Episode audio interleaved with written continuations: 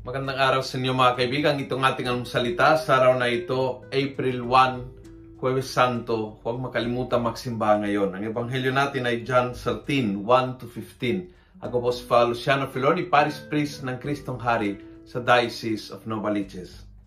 Sabi ng ebanghelyo, when Jesus had finished washing their feet, he put on his garment again, went back to the table and said to them, Do you understand what I have done to you? You call me Master and Lord, and you're right, for so I am.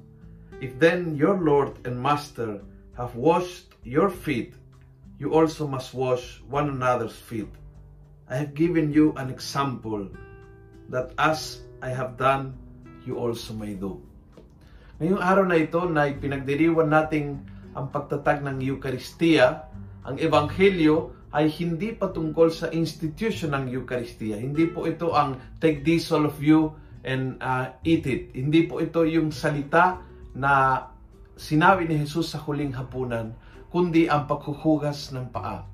Dahil malaking reminder sa ating lahat na huwag na huwag limitahan ang Eucharistia sa isang ritual at dasal na ginagawa po natin sa tuwing tayo nagmimisa ang banal na Eucharistia ay nagaganap sa dalawang bahagi ng buhay natin. Ang unang bahagi ay ang ating worship life, ang ating pagdarasal, ang ating pagdalo sa banal na Eucharistia. But right after, ang ikalawang yugto ng Eucharistia ay nagaganap sa labas kapag tayo ay tulad ni Jesus, lumuluhod at naglilingkod, naghuhugas ng paa hindi po nararamdaman na tayo ay mataas kaysa iba, na tayo ay importante pa kaysa iba, kundi tayo ay naging tulad ng Panginoong isang aliping na marunong lumuhot at marunong maghugas ng paa.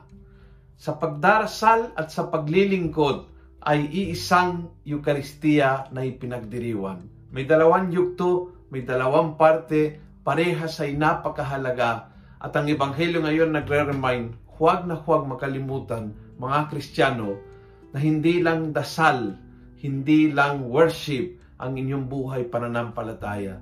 Pagkatapos ng misa, diretsong paglilingkod. Otherwise, hindi po totoo ang Eucharistia na pinagdiriwan ninyo. It has to be in spirit and in service. Kung nagustuhan mo ang video ito, pass it on. Punuin natin ang good news sa social media. Gawin natin viral araw-araw ang salita ng Diyos. God bless.